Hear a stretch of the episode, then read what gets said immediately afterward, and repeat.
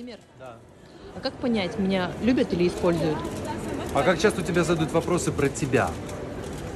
И не просто задают вопросы уточняющие, как у тебя пин-код и прочее, суфле в молочном, а, а реально интересуются твоей жизнью.